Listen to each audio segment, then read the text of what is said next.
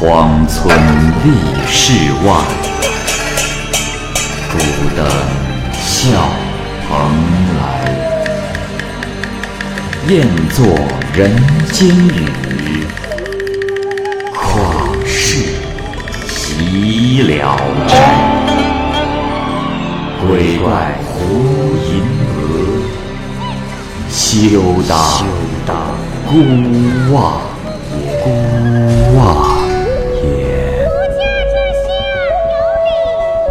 白话聊斋故事，聊斋故事之人秀，蚂蚁播讲。任建之是山东鱼台人，他的工作是贩卖毛毡裘皮。有一次，他带着所有的资金来到了陕西，途中呢遇到了一个人，自称叫做申竹亭，是江苏宿迁人。二人十分谈得来，于是就结拜成了兄弟。这一路行走住宿都在一起。到了陕西啊，这任建之就生病了，卧床不起。申竹亭呢，很好的照顾着他。十多天过去了，这任建之的性命是危在旦夕。他呢，躺在床上。对申竹亭说：“兄台啊，事到如今，我命不久矣。我只有一事相求。我家本来也没什么固定资产，一家八口人的衣食，都靠我一人在外面辛辛苦苦做生意挣的钱。若今日我不幸要死在异地，兄台，你可是我的依靠。在这离家两千多里的地方，你就是我唯一的家人。我身上还有两百多两银子，一半你拿去，替我准备好棺材。剩下的你拿去做盘缠，另一半麻烦兄台帮我寄给妻子和儿子，好让他们可以雇辆车子运我的棺材回家。如果如果有人肯将我的残骸运回故乡，花多少钱也是值得。”说完，任建之就趴在枕头上写下了一封遗书，交给了申竹亭。这天夜里啊，任建之就去世了。申竹亭用五六两银子替任建之买了口薄棺材，就将他入殓了。店主呢催促他赶紧把棺材移走，这申竹亭啊假装说自己要找一个寺庙安放棺材，竟一去不回了。这任家呀，一直到了一年后才知道任建之确实是死了。这时他的儿子任秀已经十七岁了，正跟着老师读书。此后呢，也就休学了，打算去找父亲的灵柩。母亲可怜他年纪尚小，不想让他去。这任秀啊，痛哭流涕，伤心欲绝。母亲只好把家里值钱的东西都卖了，替他准备好行装，并派了一个老仆人跟着他一块儿去。半年之后，他们才回到家中。任建之入葬了之后，家里啊把所有的积蓄就已经花光了。幸好这任秀天资很聪颖，丧期满后，他便进入鱼台县学读书。可是啊，这任秀的性格里面有一股子轻薄放荡，喜欢赌博。他的母亲尽管严加管教，依然是屡教不改。一天，主考官来到县学主持考试，任秀只考了四等，母亲是悲愤地哭了，饭也吃不下去。任秀啊，这才觉得又惭愧又害怕，并且在母亲面前发誓要好好的读书。就这样，任秀闭门读书一年多，终于以优异的成绩补选为丙生，领到了朝廷公给的生活补助。母亲劝他开个学馆，教书授理，然而附近的邻居啊，都觉得他行为放荡，从不收敛，因此都讥讽轻视他。任秀呢有个表叔张某在京城做生意，也劝任秀啊到京城去，并且愿意与他同行，分文不收。任秀很高兴地接受了建议，就跟着走了。他们来到山东的临清县，把船呢就停在了临清关外。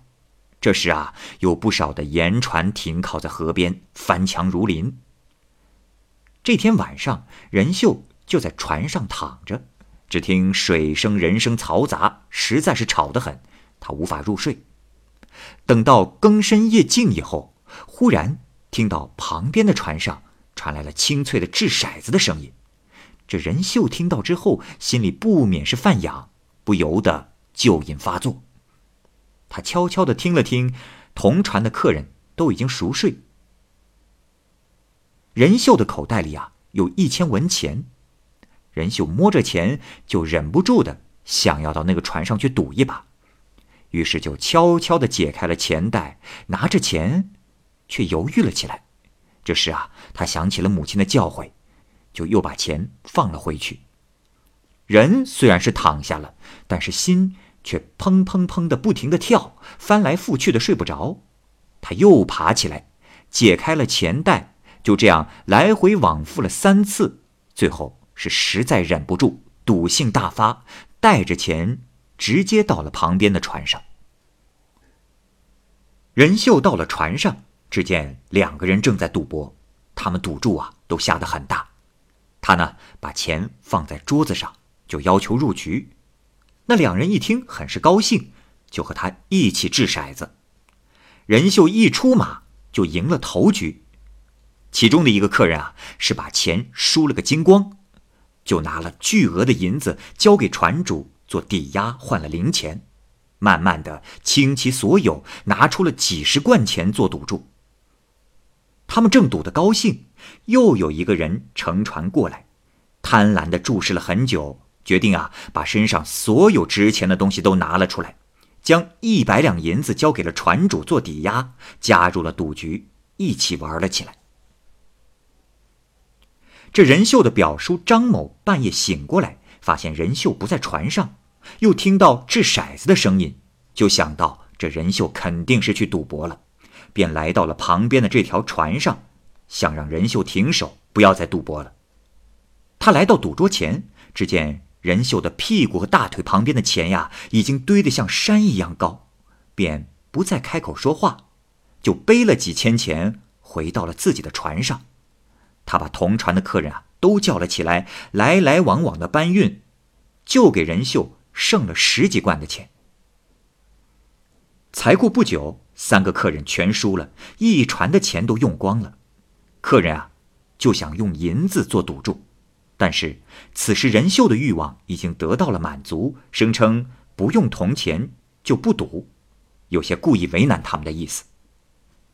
这张某呢又站在一边催促着任秀回去。此时三个客人急躁了起来，船主看到有钱可赚，就从其他船上借来了一百多贯钱。客人换到了铜钱，赌的就更大了。没过多久，这钱又是输给了任秀。天慢慢的亮了起来，这船只啊可以通行了。任秀和叔叔就一起把钱运回到了船上，三个客人也走掉了。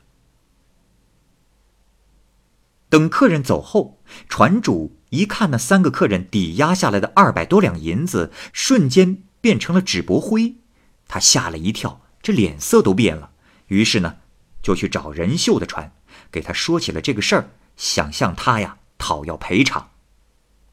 等问起任秀的姓名籍贯，船主这才知道啊此人就是任建之的儿子，当即呢不再说话，缩起脖子，羞愧难当的走掉了。